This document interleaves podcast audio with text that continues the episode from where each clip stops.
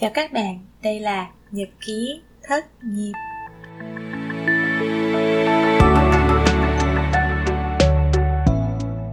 Trong hai tuần tới này thì tụi mình sẽ không có tập mới nha. Lý do là mình sẽ phải dành rất là nhiều thời gian để tham dự lễ cưới của chính bản thân mình và nó sắp diễn ra rồi.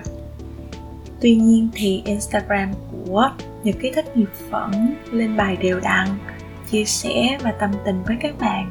Hãy theo dõi nội dung của tụi mình tại instagram nhật ký thất nghiệp, viết liền, không giấu nha.